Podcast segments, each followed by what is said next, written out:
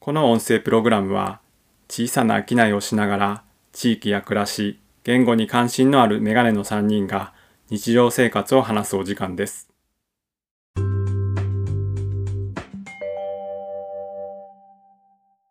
こんばんは。こんばんは。こんばんは。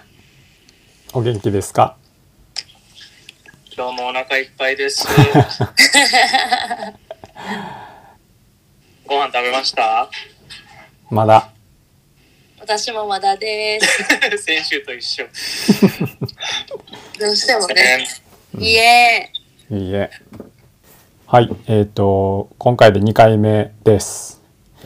えっ、とね、ちょっと前回の放送、あの、配信を聞いて反省点があって、呼び名を整理した方がいいかなと思うので、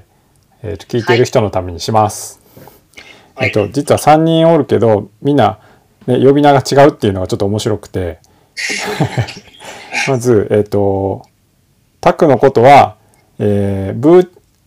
ルミ、ブーちゃん、 ルミはい、私。が、えっ、と、タクさんって呼んでて、はいだね。えっ、と、岡村くん がは、いはい。えっ、と、山ちゃんって大体呼んでます。うん。で、岡村くんのことを、えっ、と、ルミは、えっ、と、岡村うさん。ん岡っ村さん。うんて呼んでて、えっ、と、タクはジャクソンって呼んでます。ここがちょっとややこしい。そうジャクソンと誰って一緒になった人、ごめんな さい。で、ルミのことを、えっ、と、岡村ジャ、ジャクソンが、えっ、と、ルミさんはい。でいいよね。で、タクが、えーブーちゃん、ブーちゃん。ニックネームね。で、呼んでます。ので、えっ、と、なんかどっかに、この辺のテキストでも残しとこうかと思ってますけど、あの、前回分かりにくかった人、えー整理しましたんで、覚えておいてください。きっとね、聞き込むにつれて、それがすぐわかるように。うん。そんな聞き込んでくれる人いるんかわからへん。相関図をまずちょっと書いといてもらって。そうですねそう韓国ドラマとかも最初、なんかもう主人公の名前が覚えられなさす ぎて、あれ、誰やっけあれってなる感じ。あーなるよね。うん、多はい分最終話にはもう、みんなね、そうやね。おなじみの名前になってるはず。うんまあちょっと幸い声も違うしそんなに紛れることはないかなと思うけど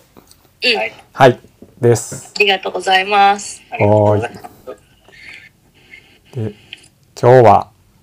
どんなことを話そうかなと思ってたけどえージャクソンからちょっと思うところが思うところがあってっていうかそう最近うまくなんかつなげないなそうそうジャクソンがなんか最近あの感じたことがあるらしくてちょっとそれをね聞きながら話したいなと思ってるんやけど、うん。うん、えーっと、この話は、あの、誰かに聞いてもらいたくて仕方がない話うん、であり続けた、えーもうこの10年以上ですね。わあ長い。えー長い自分の中でずっと、えー温めてどうしたもんかと思ってきたことなんですがえーっとまあちょっと唐突ではありますが、えー山ちゃんもルミさんもそれから聞いてくださってる皆さんもご自身のちょっと、えーこととして考えてみていただきたいのがうんえーまあご両親とか保護者さん、えーそれからおじいちゃんおばあちゃんいいおばあちゃんひいおじいちゃんなどまああの自分の身内のですねえっと実家例えば生まれの家うん、定価ですね、のようなところで、えー例えば、愛、あ、大丈夫ですかうん。うんうんあの、そういうようなところで、空いたままになってしまってるようなところとか、長年、えー誰も手入れせずに、そのままになってしまってたりとか、あるいは今空いてなくても、えー今後、きっとここはえー空き家になってしまうだろうなというような家が、うん、まあ町の中でもいいし田舎でもいいけれどもそういうところってありますっていうのをで、それについて、どうしたらいいやろうっていうのをずっと悩んでるんですね。えーっと、まあ、まず、そういうのありますお二人は。なんかこのぐらいの年になってくると本当に出てくる話ですよね。うん。ううんん。なんか私の友人も、うん。あの、おばあちゃんち空いちゃっててどうしようって言ってる人もいるし、うん。とちょうど私は、えっ、とね、年明け2月ぐらいからかな、おばあちゃんが、あの、ホームに入ることになって、うん。うん。でまさにおばあちゃんちが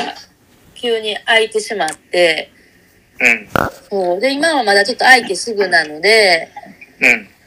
あの、ちょっとした片付けぐらいで済んでるんですけど、うん。これからその場所どうしようみたいな感じで、本当にタイムリーな話です。ああ、やっぱり出てきますよね。うん。まあ、幸いというか、うちのおばあちゃんちは車で30分ぐらいのところなので、あ、近所。そうで、割とね、あの、京都市内で車でさっと行けるっていうので、うんうん。まあ、たまに行くぐらいで、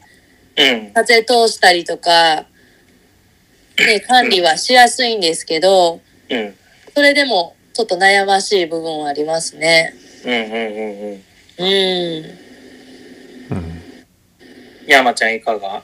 うちはね、えっ、と、母方の実家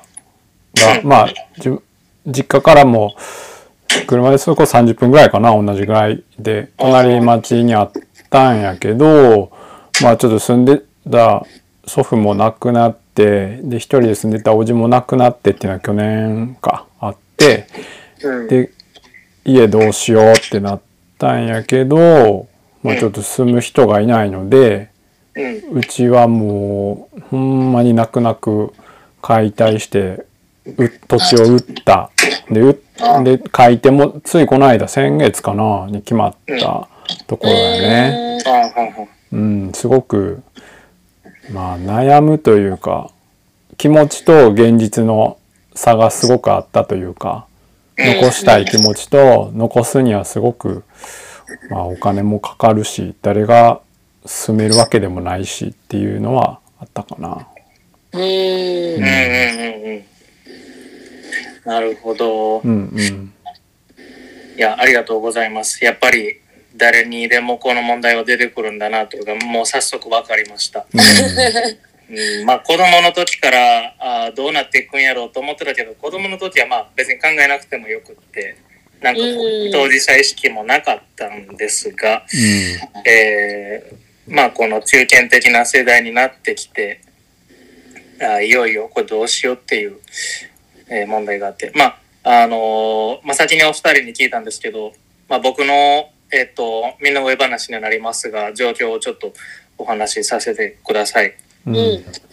えーっとですね、僕は、まあ、あの前回もお話しした通り、今、大阪府の島本町という、大阪府の端っこに暮らしています。えーっと、そこで生まれてずっと、えー暮らしてます。ただ、えー母方のおじいちゃん、えーが、徳島県の、えー、剣町っていう、まあ、あの、剣山っていう高い山があるじゃないですか。うん。あんまり知らなまあい、うん、それのあ、あ馴の染みがないけど。えっ、とね、日本で2番目に高い山なのかなえっ、と、ちょっとわからないけれども、あすごい間違ってたらごめんな さい。えーっとですね、そのとにかく高くて、あの、ま険しい山の近くにある、まあ、集落の出身で、で、まあ、そのおじいちゃん、その、自身は、えーっと、まあ、20代の初めぐらいだと思うのですが、もうあの、仕事で京都市へ出てきて、えー工務店を仲間たちと立ち上げて、あの、もう今、今も京都市である工務店で結構もう大きい会社になってるんですけど、その立ち上げのメンバーだったんですね。うえー。でまあそれ以後徳島県に帰ることはなく、えー最後はあのまあ最後というかえー大阪の高槻市で、まあ、暮らして、えーそこでえーっとまあ最後6年前かなもう6年前におじいちゃんは亡くなってるのですがんまああーとえも、あ、おじいちゃんずっと高槻にいたんですかあ、そうです。あえーそうなんやとまず京都で、ええーっと、仕事して、それから結婚もして、えーっと、娘、息子、つまり僕の母と僕の叔父を、まあ、あの、設けて、で、4人家族となった後に、えー高槻市へ引っ越して、なるほど。はい。で、仕事はまあ、京都でもやってたみたいなんですが、はい。そんなおじいちゃんで、うんあ、今ちょっと剣さん調べました。ありがとうございます。ありがとう。に西日本で2番目でした。あ、失礼し西ま日した本でか。でもね、大きい。1955メートルやって。うん。あ高いな。ね、剣って剣、剣そ道うです、そうねで。す。剣剣さんと、うん、えーっと、いうのが一般の故障なんですけど、地元の人は剣山っていうんですよね。あーうんいやすごい写真見てるけどすごい綺麗なとこで すね。はい。僕は登ったことはありません。まあでもうん自然がめちゃめちゃ綺麗な場所。はい。まあ、あの、 ありがとうございます。調べてはい。いえいえ。まあ、あの、そこのおじいちゃんの生まれの家が、あーその集落の中に、すも大変美しい集落で、今この言葉でちょっと説明する、えースキルがないのですが、あの、遠くを見渡す大きい谷にある集落なんですね。うん。うんで、その谷の高いところにあるお家で、えーもう、えっと、20年以上、えーもう、誰も住んでいない。うんおじいちゃんのおばあちゃんが最後まで生き残っていた母親はおじいちゃんのお母さんは先に亡くなってて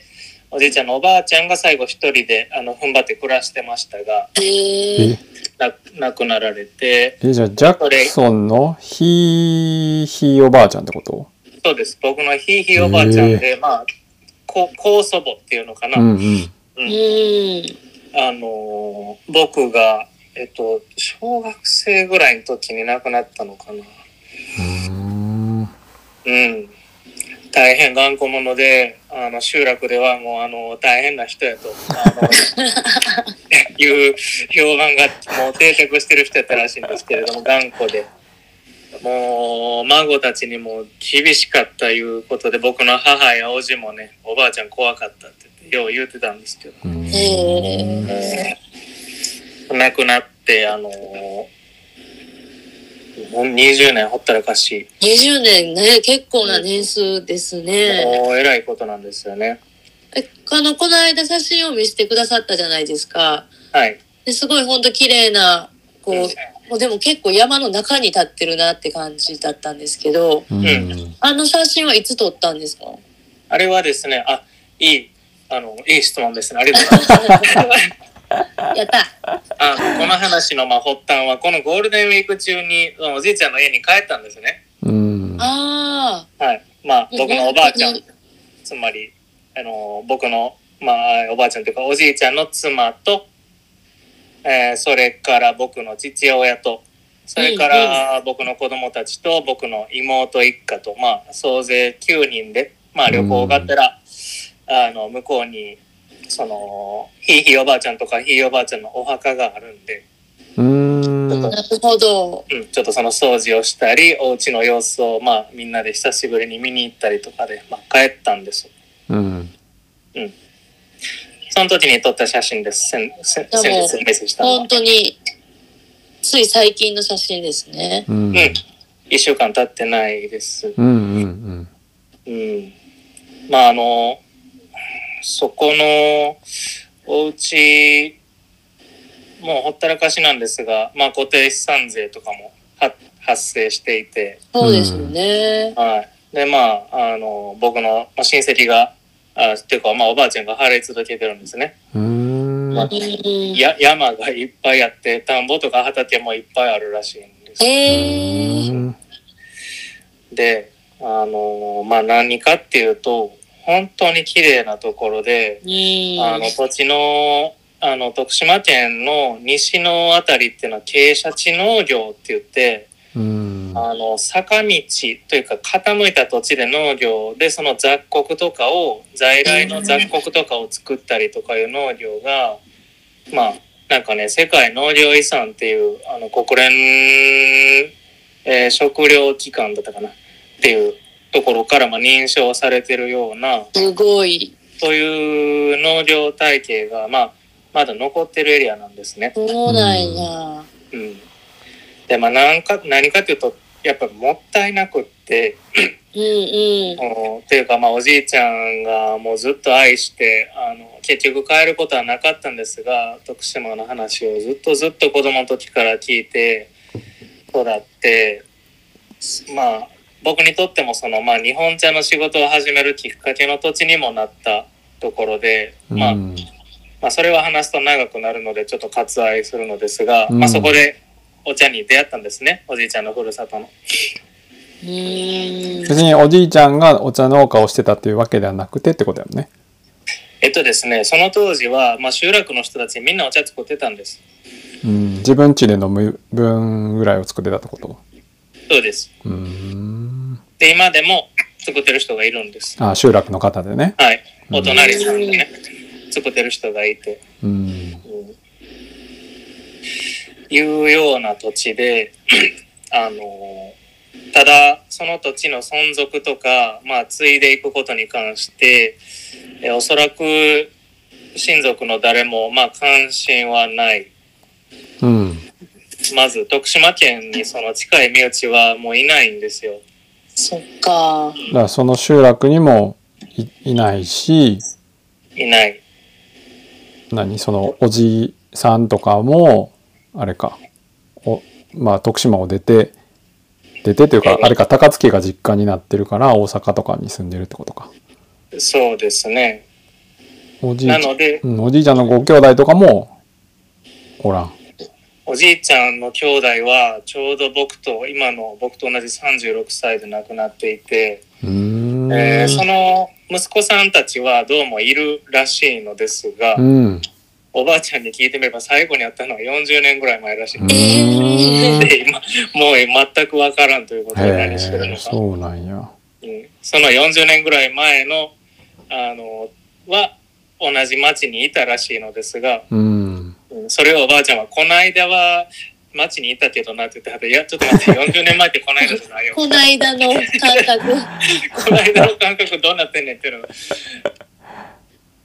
いまあそんな感じでですね、あの、これ誰かが手を挙げなければ、まあ固定資産税は発生し続ける、お家は荒れるで、実際いくつかもう倒壊してしまってるめっちゃ古い小屋とかもあったんです。うん20年経つとね。いや、本当にあの、あっさりと倒れてて、ううんん。うんなんとも言えん気持ちになったんですね。うん、で、まあ、あの、どうしようかなって思って、本当に、まあ、あの、お二人のさっき聞かせてくれたお話も、まあ、お二人ともその、都市部、まあ、京都市内だったり、そうですねだったらね、あの、車で行けるとこだよって話だったけれども、うまあ、やっぱり、何かしらの思いとか、あの、小さい時そこであの過ごした時間もあったよねとかいろいろあると思うんですね。うんうん。でまあそういう思いもありつつやっぱり諦めざるを得なかったり、えー、ルミさんだったらまあこれからどうしていこうという段階にあられたりとか、うん。うん、なんかみんなはどう考えてるんだろうなっていう素朴な興味関心があってこの今日の話題をねあの提供させていただいて、まあ、結論はないのですが、うん人のちょっと誰かに聞いてほしかったんです。うんわかります。私ね、なんかあの、ちらっと、前回の時に言ったんですけど、母のうん。実家が、あの、京都の丹後の伊根町っていうとこで、うんうんああ、あの、船屋が有名なとこなんですけどね。うんうん。あうんの、おばあ、えっと、母の実家はお寺だったんですよ。うんへえだからちょっと、ちょっとまあ、すぐ海にも近いけど山側で、で、おじいちゃんがお坊さんだったんで、おじいちゃん亡くなったら、もうそこのお寺引き上げなきゃいけなくて、ゃん。うんうん。でもやっぱちっちゃい時に毎年夏とか冬とか帰ってたからすごい思い出があって、うん。私小学校2年生の時におじいちゃんが亡くなったのかな。うんで、えっ、と、まあおばあちゃんも引き上げて、え京都来て、最後まあ東京で施設入って、もう亡くなったんですけどう、んでもお墓がまだその丹後の方にあるので、うん。毎年まで行けないんですけど、定期的に行くんですよ。うん。で、お寺やから、うんうんうん。今は、えっと、そこに、お坊さんはいないのかなでも管理してくれてる人がいて、うんうんほぼその姿のまま残ってるから、うんなんかやっぱすごい嬉しくて、うんうんうん。行ったらね、その時のが全然思い出せるとか、中までは、家の中までは入れないけど、うんお寺側の方は普通に自由に入れる んで、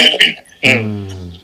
だから一番ちょっとラッキーというか、うんうん珍しい形か。珍ね。しいパターンですけど、うんなるほどそう、だから、うん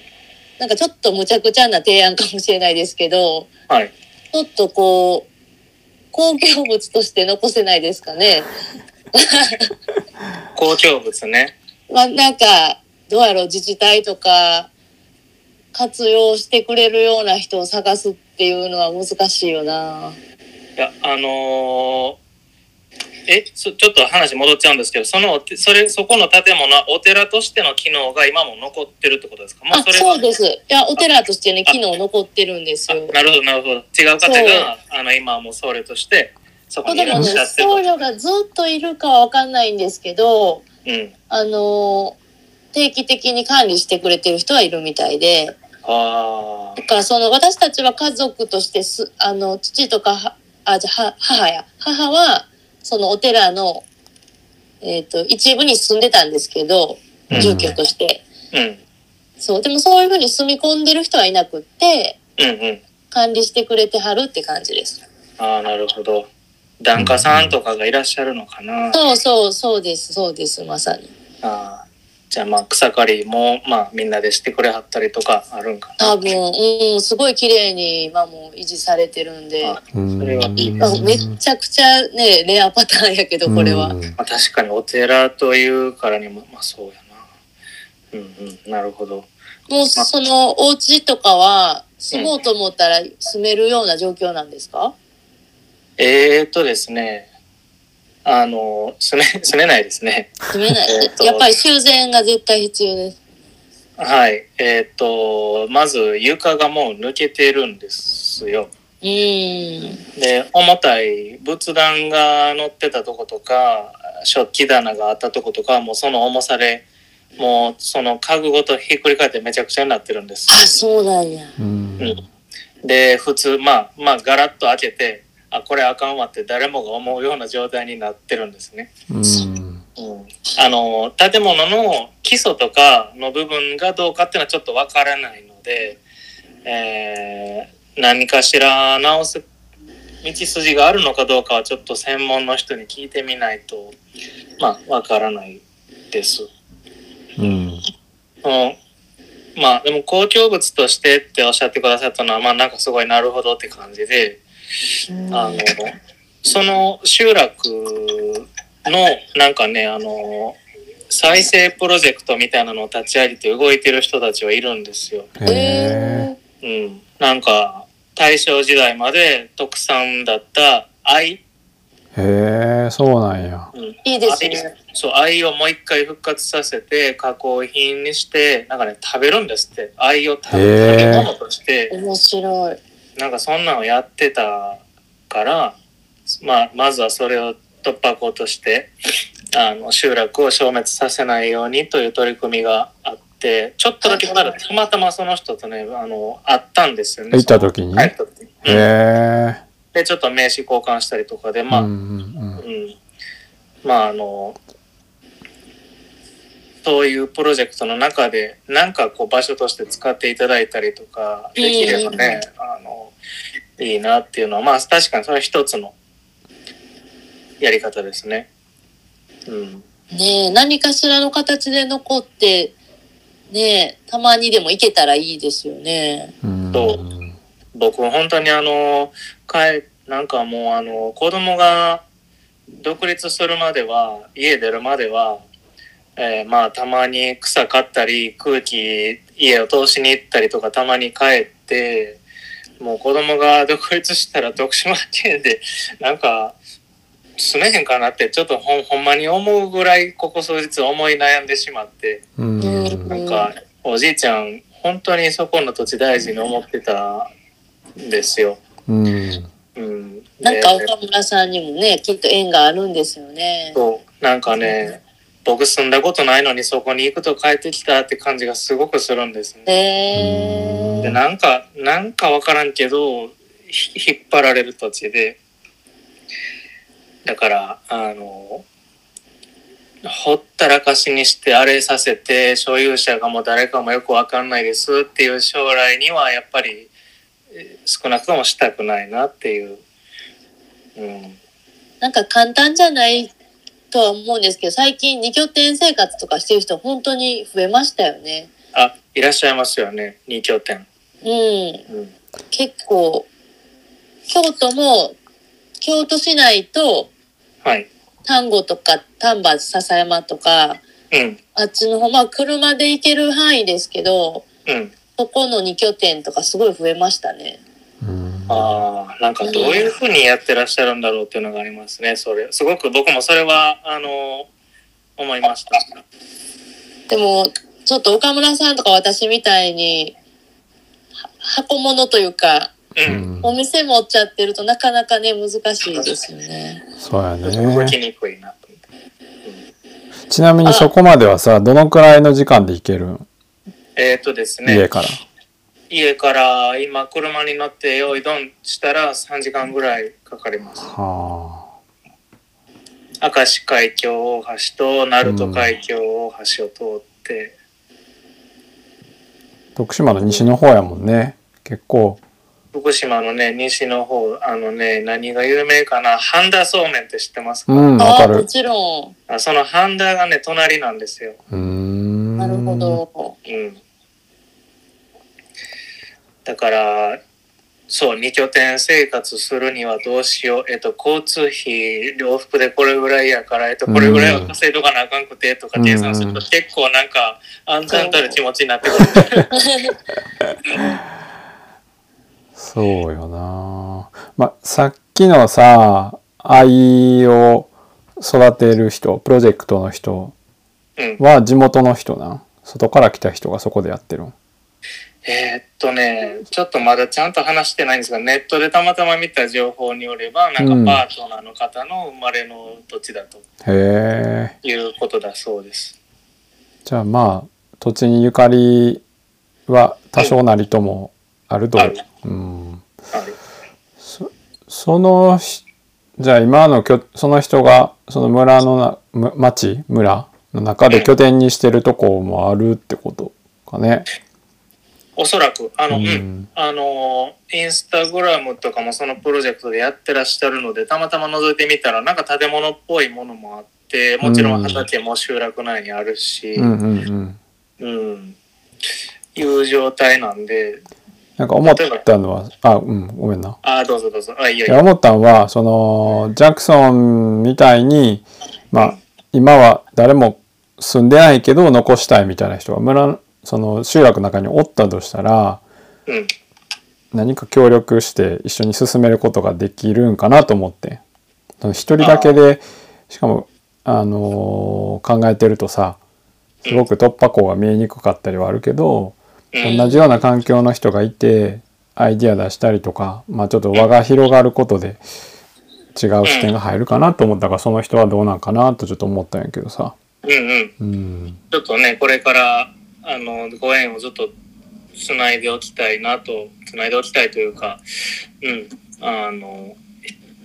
お話しし続けたいなと思う人ですね。うんうんうんうん。ほん本当にもうあの家が少なくて空き家もどんどん増えていってるし、うんもうあのうんまあ若い世代いわゆる若手の世代っていうのはもうおそらくゼロなんですねうんいう感じでうんそうかそうか。残したいという気持ちはねどうしたらいいんやろなほんまにいや本当にあのー残したいですうん。 もう気持ち先行で、その、ね、具体的な方法は、まあ、本当にまあ山ちゃんが言ってくれたように、誰かとちょっとこれは話していかないと、これ先が見えないなっていう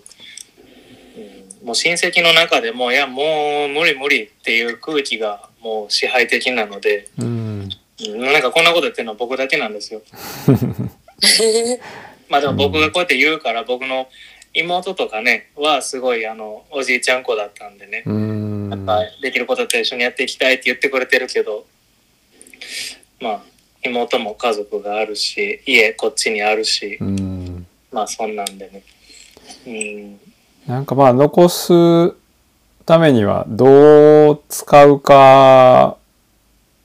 っていうことどう使うのかを考える必要があるよねきっとなんか活用するのか住むのかそうで方法すそうですそっから方法を考えてになるんやろうん。住めたら、住める状態にしてあげられたらいいんやけど、かといって僕が今住めるかといったらそんな状況にはやっぱりないわけで、うなうんじゃあ誰かが住んでくれたらとか、誰かが住める状態にして、まあいろんな形あると思うんですけど、うんうん、住んでくれる人探すっていうのもね、一つ。うん。うんね、たくさんってフリーで仕事できるんでしたっけ 住めって言ってる どネット環境があれば、ういいとこよ。何このなんか 誘導的 ないや例えばーお店持ってなかったな、思って。あーすごいな。ブーちゃん今日キレッキレやな。いやいやいや、突然の。いや、それやでもなん。かうん。こういうのって一回話聞いたりしてると、またなんかこう、他の人から徳島の話聞いたりして、うん。あそこみたいな感じで繋がってったりするから、うん。なんかこの話聞いたのをきっかけにまた広がる可能性はありますよね。うん。一回ね、ちょっと口に出すということは、意外といろんな力が生まれたりすることってやっぱあると思ううので、ん、うん。あとはさ、他の地自治体で空き家プロジェクトっていろいろやってると思うんやけど、うんうん。そういうの見てみて、やっぱりある程度の状態の家じゃないと、そういう活用が難しいのか、結構、そのジャクソンのそのおじいちゃん家ぐらい床が抜けたりしてても、うん空き家プロジェクトの中で活用されているものがあるんやったらそれをヒントにできるとかさ、うん。他の事例と比較してみることもいいかもしれないよね。ああイメージ湧きにくくいやんか今自分だけやと住むかどうするかみたいになるけど実際にどうしてるかを見るとあこんなやり方があるんやっていうのは出るかもうねね。うん。うんうんうん。うん。確かに。あの、まあ、一回その、剣町っていう町なんですけど、うんまあ、そこの役場にも行って話聞いてみたいし、うんうんうんうん。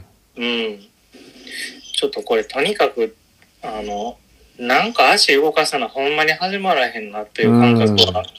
うん、あります。うううんん。ん。まあ、でも山ちゃんもその、えっと、お母さんの実家の方か。うんまあそこがまあ空いて、まあ解体と売却ってなっていく中で、やっぱりこう、あの、孫としてのいろんなモヤモヤとか、ああ、こうしてあげれてよかったなみたいなのがやっぱありましたかうんものすごくあったななんかうちの、まあ、母方のおじいちゃんが建てた家でさ、うんまあ、生まれたところはあの全然違う土地でで、えー、と埼玉に何さ、まあ、サラリーマンとして働いて埼玉に土地、まあ、家買ってでもう母もそこで生まれたのはちょっと違うとこやけど、まあ、すぐそこに移り住んで同じだけのね母と同じ人生と同じだけで建ってた家でうんうんうん。そうでもうちっちゃい時は週に1回行って、行ってたというかまあ祖父には会ってたしうん。家なんかしょっちゅう行ってたから、うんまあ、今でもその何壁の肌触りとか絨毯の模様とかそれこあそねあの玄関入って何廊下にかかってるなんか数珠みたいなやつの音とか感覚とかすごく覚えてる もんね。ああーそうでキッチンの台所の暗い感じとかあ、うん。あるなっていうのはすごい覚えててそれは多分妹もが妹がおるんやけど妹も同じこと感じてると思うし、まあ、母も叔父もみんな思ってるやろなっていうのはすごくあって最後に、まあ、やっぱどうしても住むこあの相続でもかかるからうんち。ょっと難しいからもうほんまに泣く泣くもう売るってことにして、まあ、みんなで片付けしたんやけど。うんうん。その時に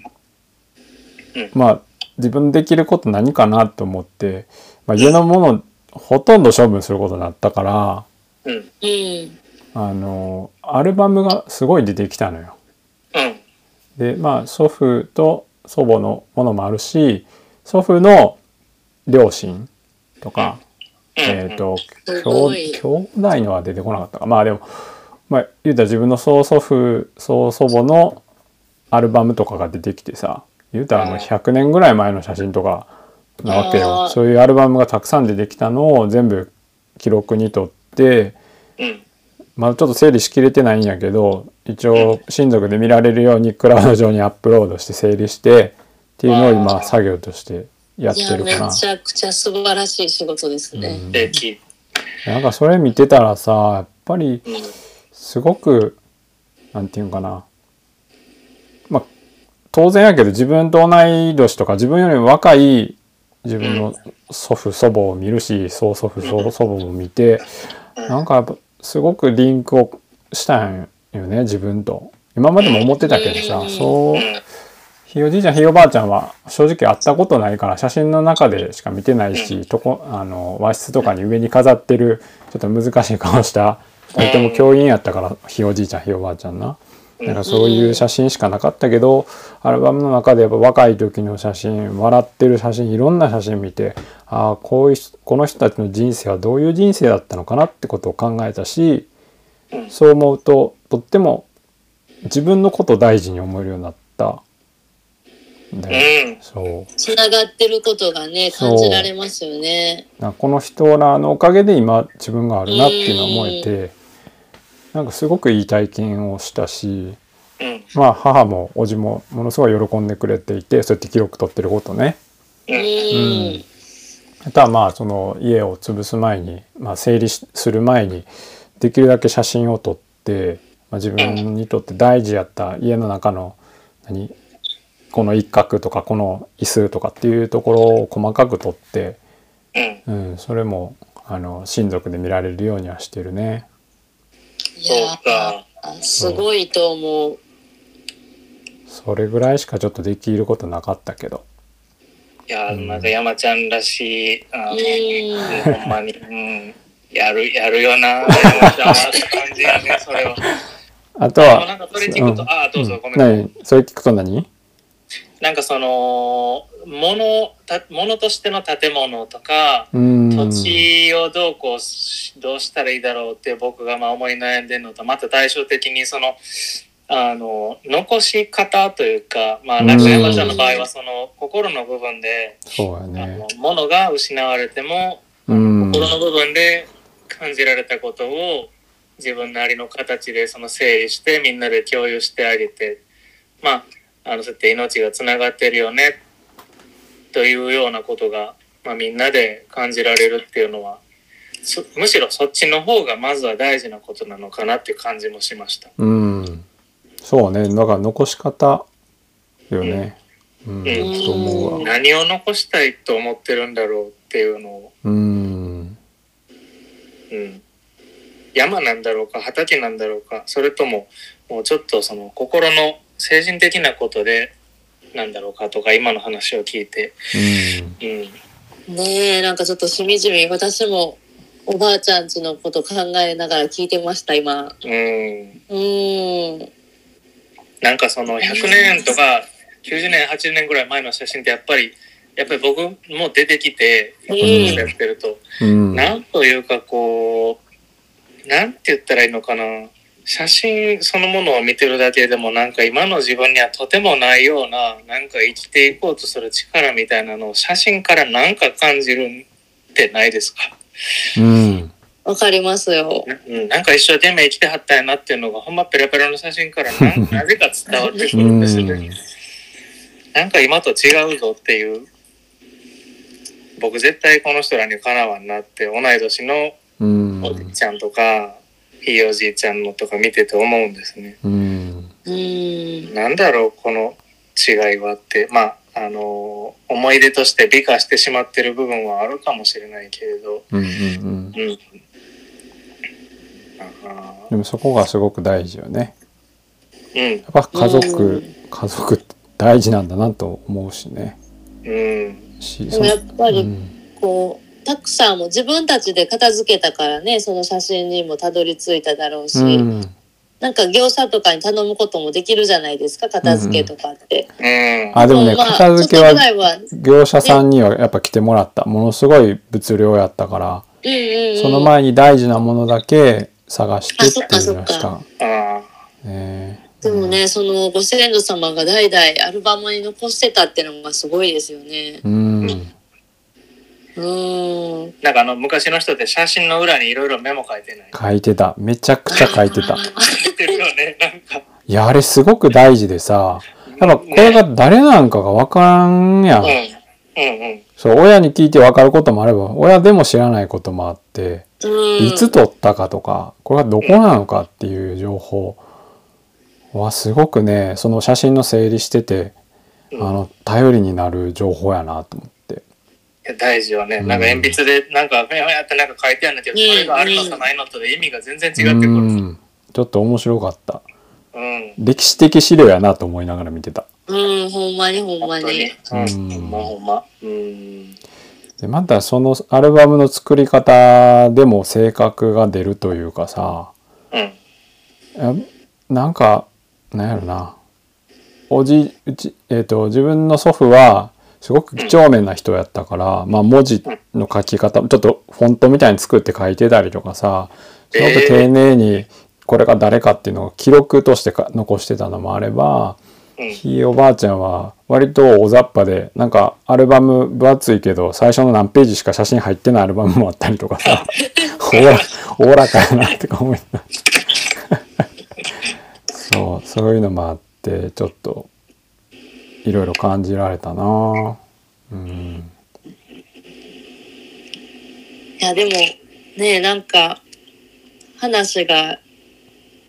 いろいろいい感じに、